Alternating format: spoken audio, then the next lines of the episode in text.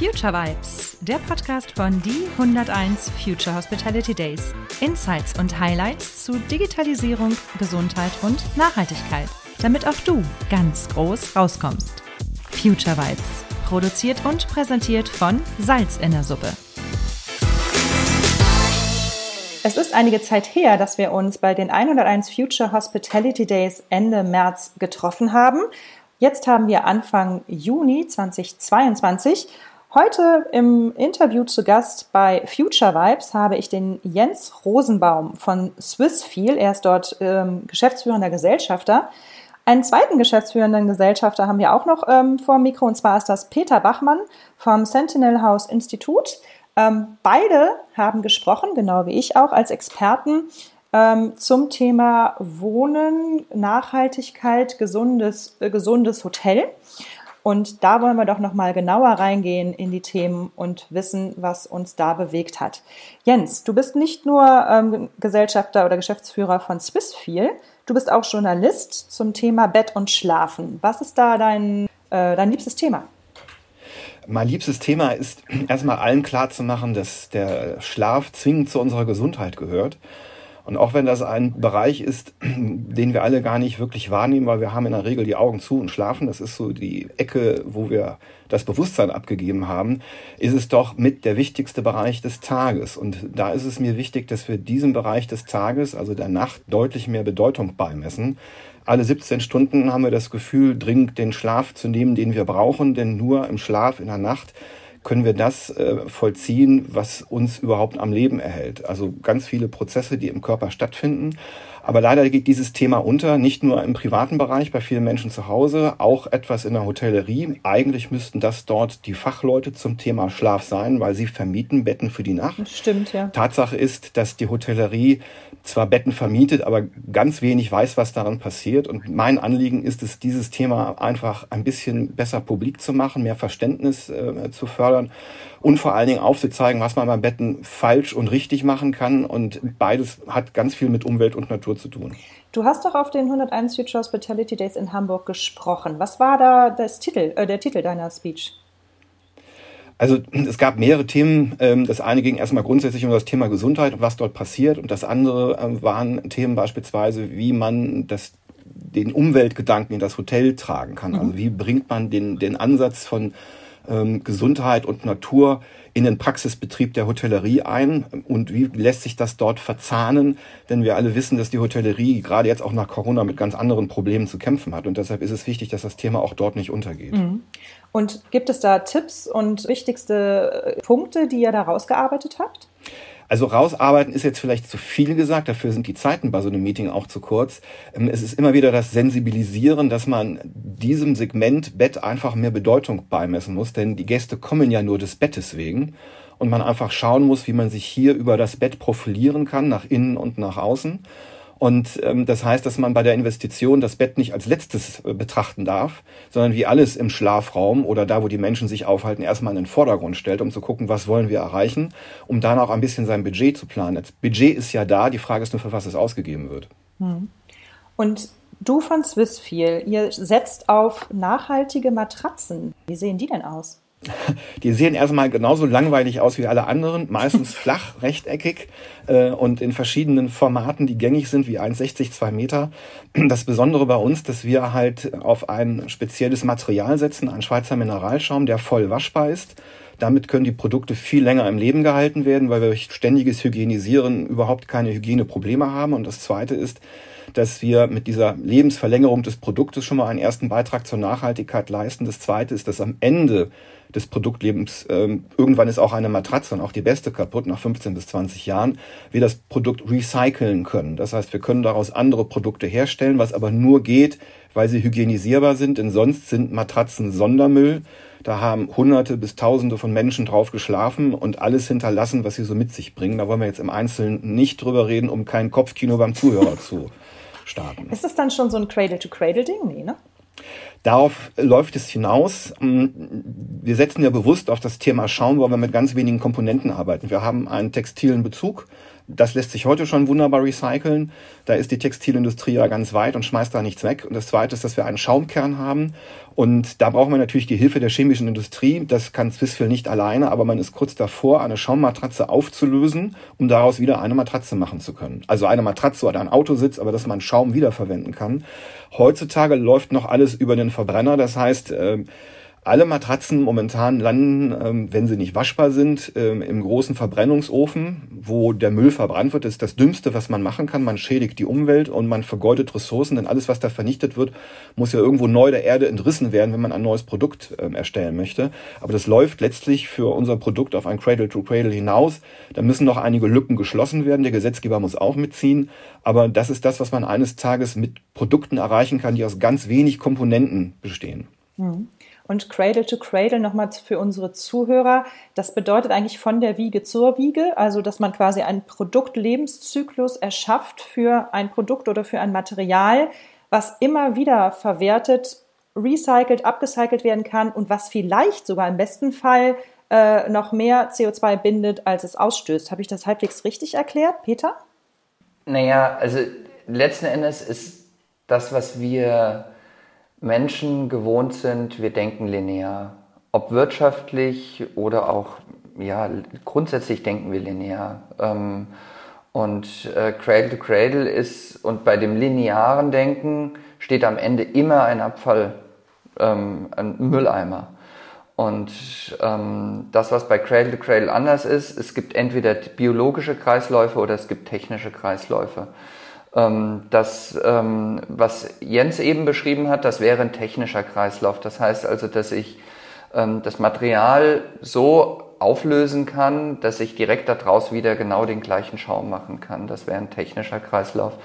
Und dann gibt es biologische Kreisläufe, wo ich das Material in, die, äh, in den biologischen Kreislauf zurückgeben kann, ohne die Biologie, die Umwelt, damit zu schädigen. Und ähm, das ist letzten Endes ein Gedanke, der inzwischen von zunehmend Unternehmen äh, umgesetzt wird. Und ähm, ich behaupte, es ist die Voraussetzung für das Überleben von Homo sapiens, weil wie soll das denn gehen, ähm, wenn wir linear denken? Ähm, es bleibt dann halt nichts mehr für die nachfolgenden Generationen übrig. Und du mit deinem Sentinel House Institut äh, machst einen großen Beitrag. Was genau macht ihr dort? Also zuallererst ist es tatsächlich auch so, dass wir ähm, zuallererst mal sensibilisieren für das Thema Gesundheit im ganzen Gebäude. Ähm, Gebäude und Produkte machen Menschen krank, ähm, weil es gesetzlich nicht reguliert ist, was in einem Produkt drin sein darf und was in einem Gebäude drin sein darf. Das ist nicht ausreichend reguliert. Und die meisten Menschen kennen den kausalen Zusammenhang zwischen, zwischen Gesundheitsschaden und im Innenraum nicht. Ähm, die gehen zum Arzt und dann fragt ja kein Arzt, haben sie neu renoviert, haben sie eine neue Matratze, haben sie neu gestrichen, haben sie ein neues Möbelstück oder sonst irgendwas. Die Leute kriegen dann Cortison, Antibiotika, Antihistamin, ähm, das, was ein Arzt halt so kann. Ist das dann quasi Baubiologie, die ihr da betreibt?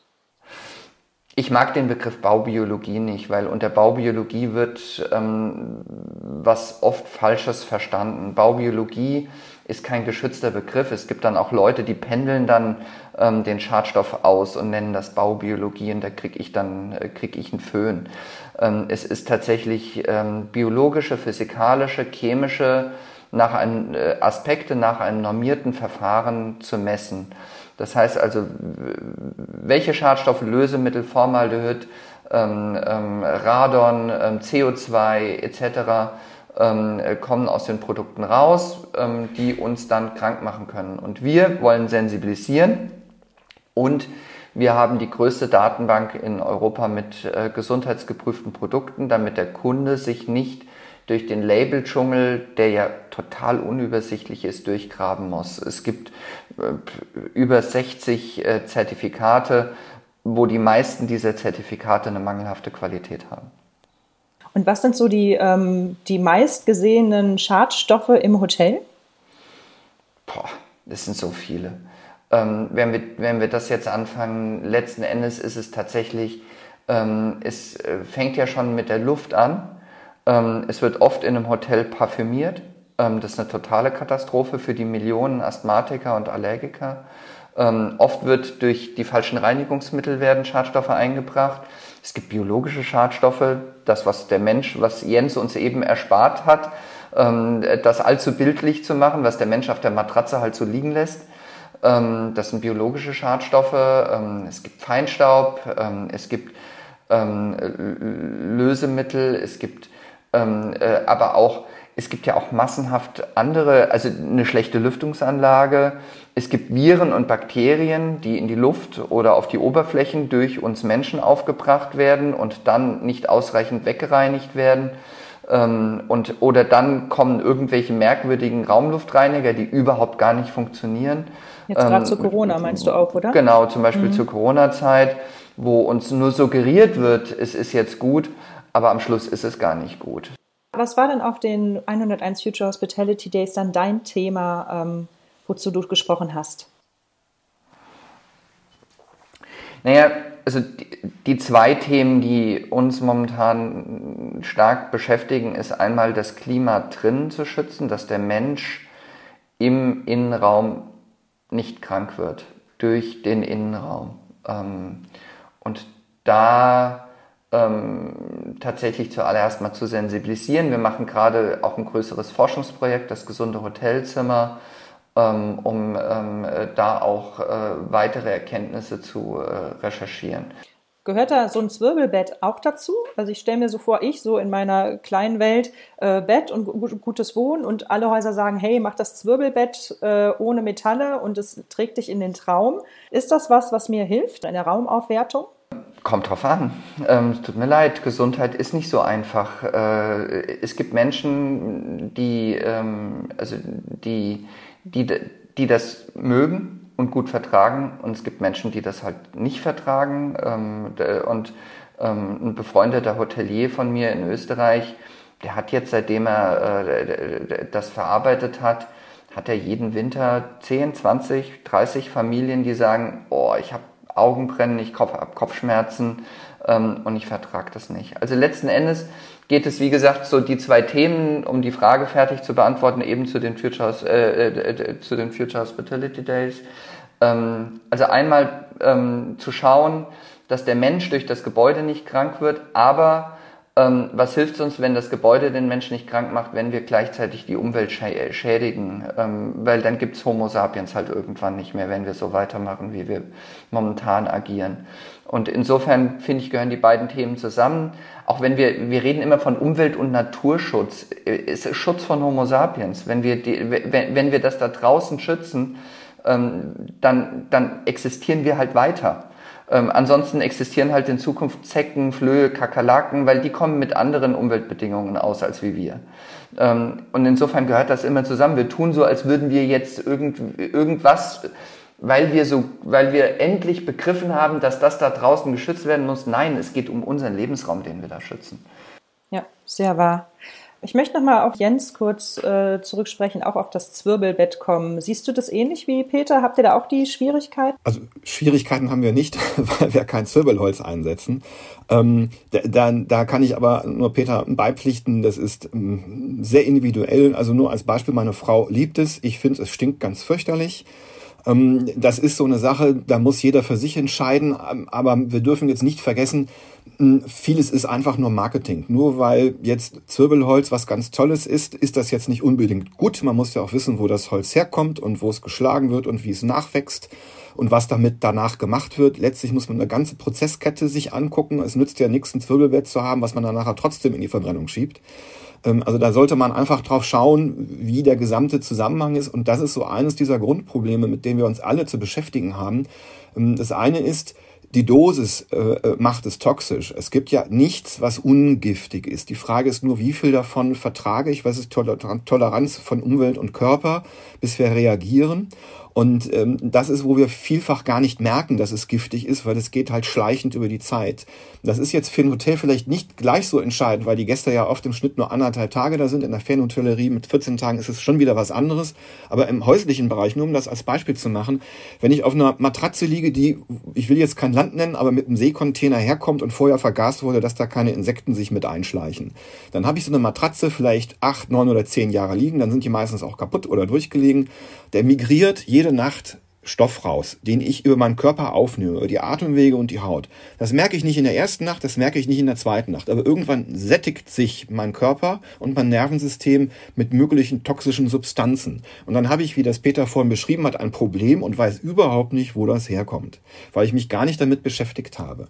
Und äh, das können wir jetzt aber zurück übertragen auch aufs Hotel, denn ähm, in das Umfeld wollen wir ja beleuchten. Wenn sich jemand Gedanken macht, wie rüste ich jetzt Zimmer aus und welche Produkte nehme ich, dann muss man einfach mal den Bogen weiterspannen und schauen, okay, was für Materialien hole ich mir hier rein, was für Lösungsmittel sind da verwendet worden, wie atmen die Farben aus, welche Kombinationen schaffe ich vielleicht in einem Zimmer. Also jeder, der putzt, weiß, wenn ich zwei, drei Mittel zusammenschütte, äh, habe ich Chlorgas. Also man sollte wissen, was man tut. Ich erwarte nicht von jedem Hotelier, dass er das weiß, wie es funktioniert. Das kann er gar nicht. Er hat so viele Aufgaben, er kann sich nicht um alles kümmern. Aber genau wie er sich einen Architekten holt, der ihm erklärt, wie er das Gebäude zu planen hat, kann er sich ja auch mal für kleines Geld Berater holen, die ihm wertvolle Dienste leisten, um ihm aufzuzeigen, was er vielleicht lassen sollte und was er besser machen könnte. Meistens kann man da sogar noch Geld sparen, anstatt es für irgendeinen Füllefanz auszugeben. Und das ist das zweite Problem. Wir alle sind unglaublich visuell aufgestellt. Diesen einen Satz noch, wenn ich darf. Ähm, wir geben für die handgedrechselte Betttischlampe ein Vermögen aus, es am Designer kommt und wir es sehen. Die Dinge, die wir nicht sehen, die aber ganz wichtig für Umwelt und Natur sind, für die haben wir kein Geld hm. übrig. Da bin ich total bei dir. Wir kennen uns ja auch aus dem Green Tourism Camp alle drei. Ne? Da ähm, haben wir schon viel diskutiert und gehört und voneinander gelernt. Also ähm, ich habe jede Menge gelernt. Ich möchte noch, und da haben wir eben auch eines rausgefunden, Nachhaltigkeit muss nicht teuer sein. Und das ist ja so ein Mythos, der noch bei sehr, sehr vielen Hoteliers im Gedächtnis ist. Jens, du hast das gerade kurz angesprochen. Ähm, wo ist denn beispielsweise Nachhaltigkeit nicht teuer?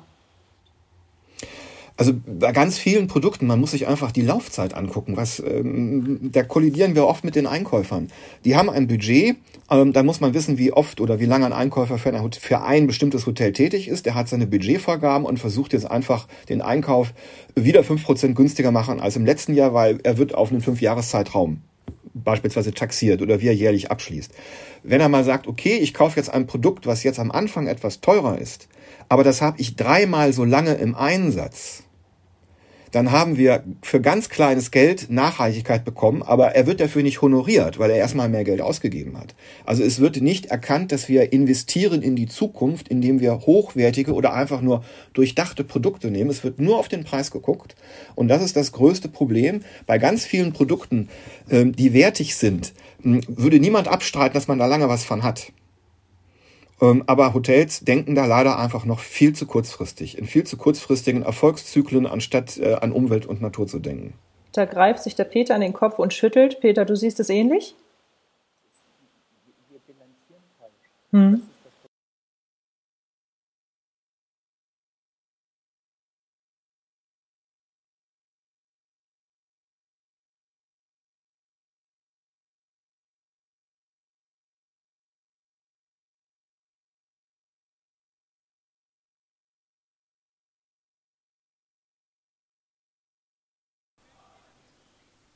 Es ist, wir, wir bilanzieren falsch. Das ist das Problem. Ähm, es, SAP fördert jetzt gerade eine neue Art der Bilanzierung. Ähm, Finde ich sehr spannend, äh, wo geschaut wird, ähm, was für Folgekosten stecken da drin. Und genau das, was Jens gesagt hat. Ich war jetzt gerade vorgestern Abend, habe ich ein ganz tolles neues Hotel. Also es wird von der Lage her super besichtigt im Rohbau. Also Zimmer werden gerade ausgebaut und so weiter. Es wird alles mit PU-Kleber verklebt. Ganz kurz, PU-Kleber ist was? Das ist ein Polyurethan-Kleber, der eigentlich nicht mehr abzulösen ist und einfach Chemie ist. Wenn, wenn du hinter die Kulissen schaust, es wird alles so gebaut, als wäre es für die Ewigkeit gebaut, weil es schnell und billig ist. ähm, aber vorne rum schön aussieht. Ähm, und Cradle to, der Cradle-to-Cradle-Gedanke ist letzten Endes auch, es gibt zum Beispiel inzwischen Fliesen, die werden ohne Kleber verlegt. Wenn dann eine Fliese kaputt geht, musst du nicht alle rausnehmen, dann nimmst du die Fliese raus, die kaputt ist und tauschst sie gegen eine andere Fliese aus. Oder es gibt inzwischen ganz viele Materialien, die man danach nicht einfach zerstören muss, um sie überhaupt auszubauen. Und, ähm, und äh, wir wiegen uns in Sicherheit, weil inzwischen es Gebäudenachhaltigkeitszertifikate gibt, die aber trotzdem genau das, was Jens eben gesagt hat, also es wird nicht berücksichtigt, der Einkäufer, der heute das Material kauft, den interessiert die Betriebskostensituation und die Entsorgungskostensituation, das interessiert den nicht mehr, weil danach wird er nicht ähm, honoriert. Und ähm, so kommt es zustande, dass du durch einen Neubau läufst, der nach höchsten Nachhaltigkeits Kriterien hinterher zertifiziert werden wird. Aber wenn du die hinter die Kulissen schaust, die nachfolgenden Generationen haben, also meine Kinder und meine Enkel haben da einen großen Haufen Müll ähm, liegen, der noch nicht mal ordentlich zu trennen ist, den du eigentlich einfach nur in die Müllverbrennungsanlage transportieren kannst. Und das in der heutigen Zeit, das kann man irgendwie gar nicht glauben. Ich hatte noch mal mit einer, ähm, an, in einem anderen Podcast auch über grünes Bauen gesprochen und da fand ich noch ähm, einen Hinweis ganz faszinierend. Ähm, eben aufgrund der Rohstoffknappheit gibt es einen Hersteller, ich meine, es war in Deutschland, ähm, der Aluminiumfensterrahmen nicht verkauft, sondern vermietet. Also er sagt, du hast dann, du willst jetzt hier ein schnelles Haus bauen, es steht vielleicht 10, 20, 30 Jahre oder dann möchtest du was anderes. Wir vermieten dir unsere Fenster und wenn du es abbaust, dann nehmen wir es wieder zurück. Jens hebt den Finger. Ja, ähm, wir versuchen da auch in die Richtung zu gehen. Das eine ist, dass wir beispielsweise der Hotellerie sagen, ihr müsst die Matratzen von uns gar nicht kaufen. Mietet sie doch oder finanziert mhm. sie.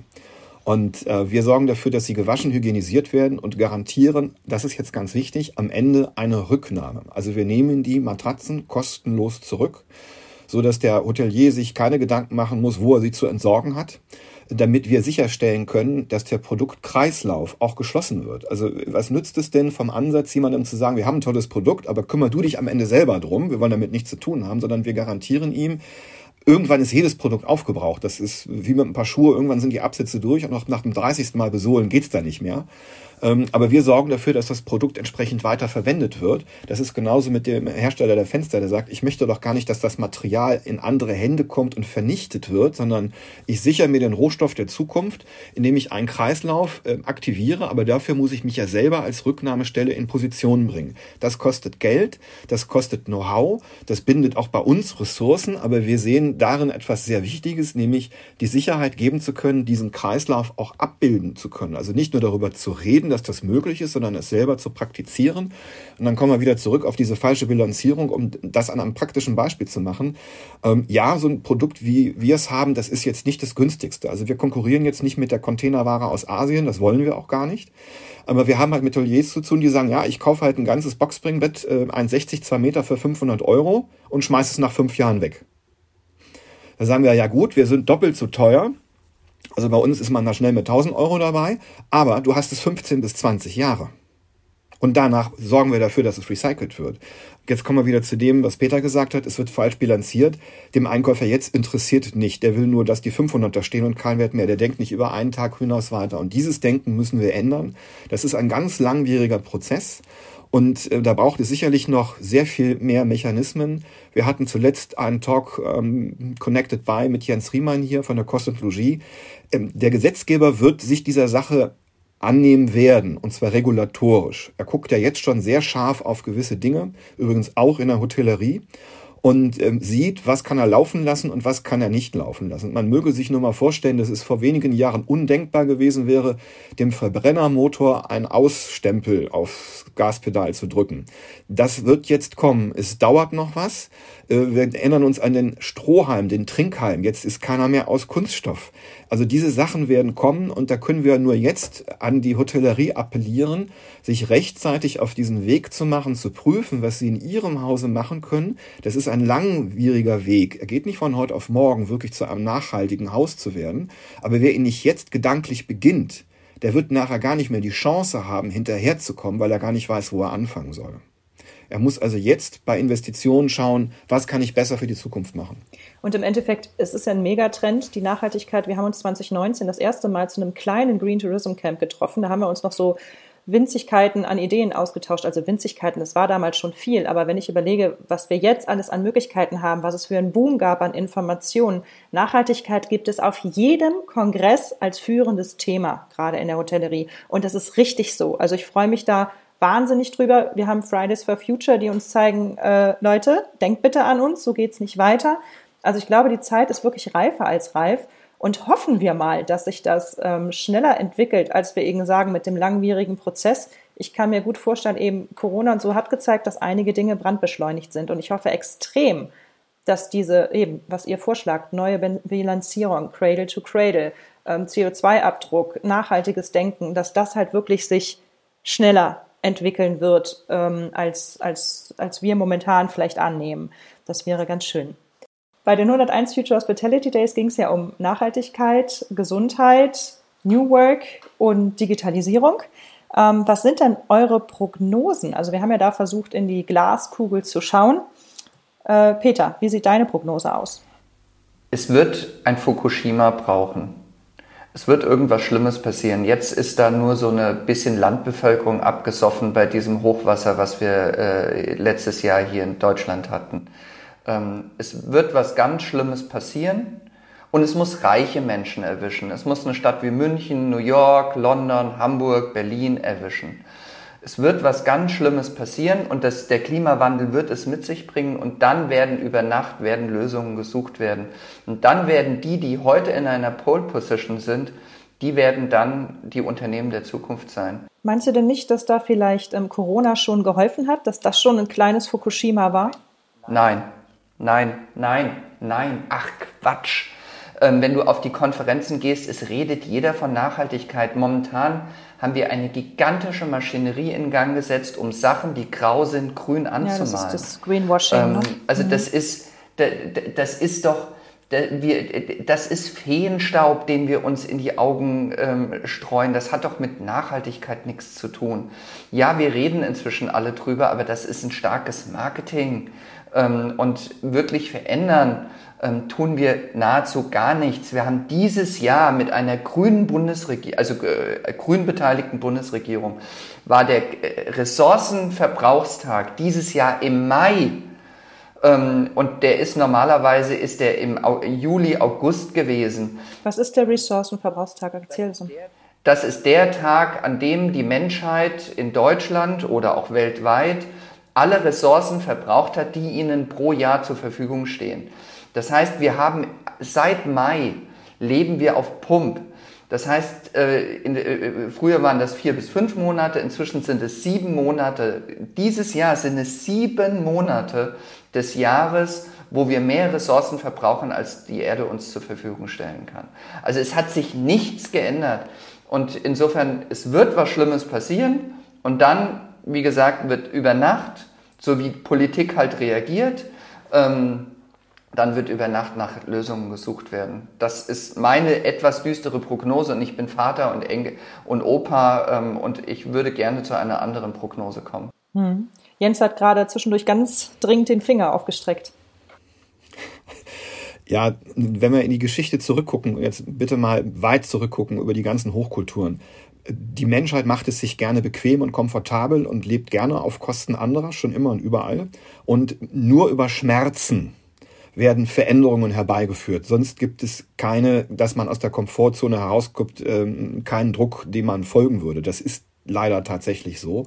Und deshalb orientieren sich jetzt private Menschen, wie auch jetzt die Hotellerie, um die Branche jetzt ähm, nochmal äh, zu benennen, auch daran so, was muss ich erstmal machen? Alle kommen jetzt gerade aus der Corona-Welle raus, hoffentlich. Ähm, die dringenden Probleme sind, wo kommen die Gäste her und B, wo kommt das Personal her, mit dem ich die Gäste bedienen kann. Alles andere ist nachrangig. Ich kann das aus wirtschaftlichen Interessen durchaus verstehen, aber das darf nicht dazu führen, dass alles andere hinten runterkippt. Und da braucht es halt einen, einen langfristigen Bewusstseinswandel. Das wird nicht schnell gehen, weil der Mensch einfach nicht schnell ist. und ähm, habe aber ein klein bisschen Hoffnung. Ich sehe mindestens so schwarz wie Peter, aber mit einem grauen Streif am Horizont.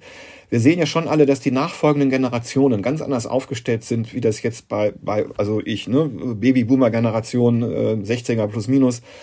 Ähm, Auto nicht zwingend wichtig äh, Urlaub durchaus mit Rücksicht, äh, die Umwelt dabei nicht zu verschmutzen. Das sind Tendenzen, die es früher nicht gegeben hat. Früher galt es höher, schneller, weiter. Äh, heute heißt es Secondhand reicht doch auch. Und nein, ich brauche nicht das neueste Handy, mein altes funktioniert, da ist zwar ein Sprung in der Scheibe, aber ich kann ja noch telefonieren. Also da setzt ein dezenter Bewusstseinswandel ein. Wir dürfen nur nicht vergessen, wir reden von acht Milliarden Menschen plus. Die Frage ist, ähm, wie die Gemeinschaft an einem Strang zieht. Das ist das, was ich nicht sehe, weil da die Bedürfnisse ganz anders verteilt sind. Wenn wir auf die Maslow'sche Bedürfnispyramide gucken, viel verzichten, darauf kann nur der, der viel hat. Wer unten steht, der will erstmal alles haben und dem ist die Umwelt völlig schnuppe. Ähm, das ist das Problem, dem wir uns stellen, was nicht bedeutet, dass wir in dem Wohlstandsland Deutschland sagen, na ja, also was nützt es, wenn die sich nicht ändern, dann brauchen wir uns auch nicht ändern. Das ist falsch.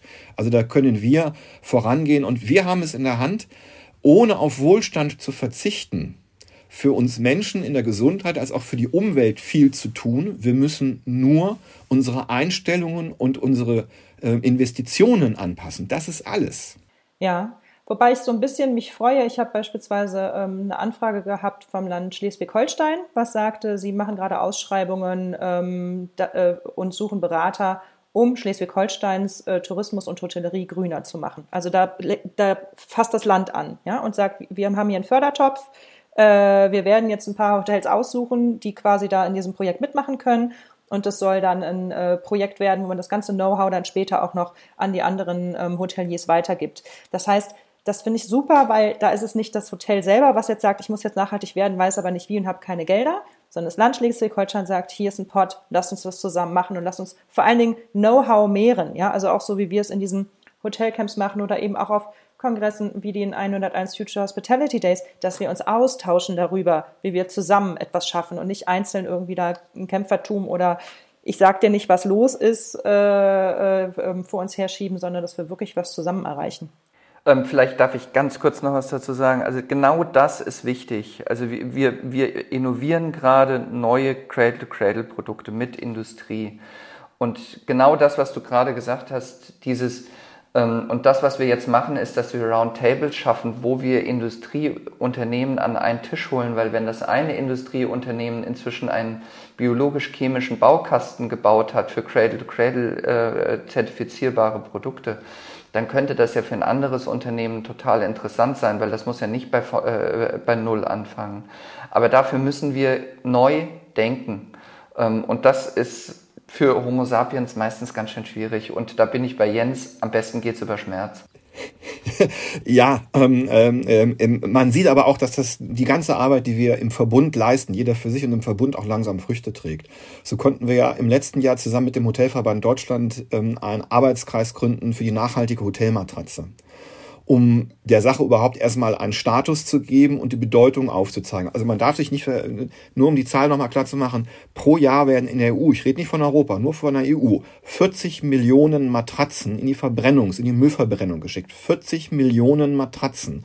Würde man diese Matratzen aneinander reihen, wären wir in fünf Jahren beim Mond. Man braucht keinen Elon Musk, um dahin zu kommen. Man muss nur die Matratzen aneinander rein. So, das ist natürlich ein purer Wahnsinn. Ähm, und man sieht, aha, auch Verbände haben erkannt, das ist ein wichtiges Thema übrigens auch, um sich bei den Gästen zu profilieren. Und jetzt genau wird es eben nicht gemacht. Ne? Ich decke meine Arbeit ab und lasse keinem ne, sehen, was ich mache. Das bringt uns ja nicht weiter. Nein, wir haben einen Arbeitskreis, da sitze ich allerdings in meiner Funktion als, als äh, Journalist ähm, und, und Fachmann für dieses Thema Matratze, Schlaf und Umwelt, um einfach die Matratzenindustrie, die Matratzenhersteller zusammenzubringen mit den dahinter gelagerten Zulieferern. Man darf ja nie vergessen, das ist ja eine Produktkette, die sich daraus ergibt und aus vielen Teilen ein Ganzes zu machen, ähm, zu schauen, wie setzen wir das äh, beim Hotel um, denn es reicht ja der Branche nicht, dass es nur einen einzigen Hersteller gibt. Äh, es wäre natürlich schön, wenn nur von Swissfield äh, alle Hotels beliefert werden würden, aber das ist ja völlig isolo, isolo, Entschuldigung, illusorisch. Ähm, ähm, dass ähm, äh, das äh, Know-how geteilt wird, weil jedem fehlt ja irgendwo noch ein, ein Stückchen. Also keiner von uns ist allwissend, keiner von uns ist 100% perfekt. Wir sind alle noch auf einer langen Lernstraße. Äh, und wenn man sich da zusammenschließt, ähm, über die Wettbewerbsgrenzen hinweg, äh, dann hat man durchaus die Chancen, wirklich irgendwann eine tragbare Lösung zu haben, wo immer noch jeder Lieferant seine Daseinsberechtigung hat. Aber nur im Know-how-Austausch und Know-how-Transfer können wir ja runde Leistungen schaffen, um nachher die Hotellerie dazu zu bekommen, darauf aufzusteigen. Roundtable, Austausch, ähm, Know-how zusammenpacken und aus dem Schwarmwissen wirklich den großen Wurf schaffen. Das wäre ein toller Ausblick für die Zukunft. Nochmal zurück zu den 101 Future Hospitality Days, den ersten äh, 2022 in Hamburg. Was war denn da euer persönliches Highlight? Ich frage mal Peter zuerst. Also mein Highlight war, dass ich tatsächlich mit mehreren Menschen gesprochen habe, die es offensichtlich erkannt haben, dass ähm, wir eine Minute nach zwölf haben und ähm, die äh, wirklich äh, über ernsthafte Veränderungen nachdenken. Ähm, und ich war, äh, und ein weiteres ganz klares Highlight war, ähm, zu so einer Zeit, ähm, so viele interessierte Menschen äh, zusammenzubringen. Also das war schon echt besonders. Und ich denke, dass das eine ganz wichtige Plattform werden kann, ähm, um da einfach konkret gemeinsam weiterzuarbeiten und dieses Schwarmwissen, was eben gesagt wurde, dass wir das einfach intelligent zusammenbringen. Ich glaube, da ist eine riesige Chance. Ich denke auch. Und die 101 wird es ja nächstes Jahr definitiv wiedergeben und Nachhaltigkeit wird immer ein Riesenthema dort bleiben. Da sehen wir uns sicherlich wieder. Jens, was war dein Highlight von den letzten 101 Future Hospitality Days? Ähm, das war die Tatsache, dass tatsächlich Next Generation vor Ort war. Denn ähm, das sind die, die es verändern können, weil sie noch eine ganz andere Perspektive haben. Wie oft bin ich auf Veranstaltungen mit sehr honorigen Teilnehmern, aber alle im gesetzten und weiteren Alter. Ähm, nicht, dass die nicht wollen und auch nicht, dass die nicht könnten. Aber da steckt ein anderer Drive hinter, wenn man mit jungen Menschen zu tun hat, ähm, die demnächst in die zweite oder sogar erste Führungsebene aufrücken, die mit einem ganz anderen Antrieb kommen. Also neue Besen kehren gut, die wollen was verändern. Die bringen auch ähm, andere Basics mit in ihrem Wertesystem.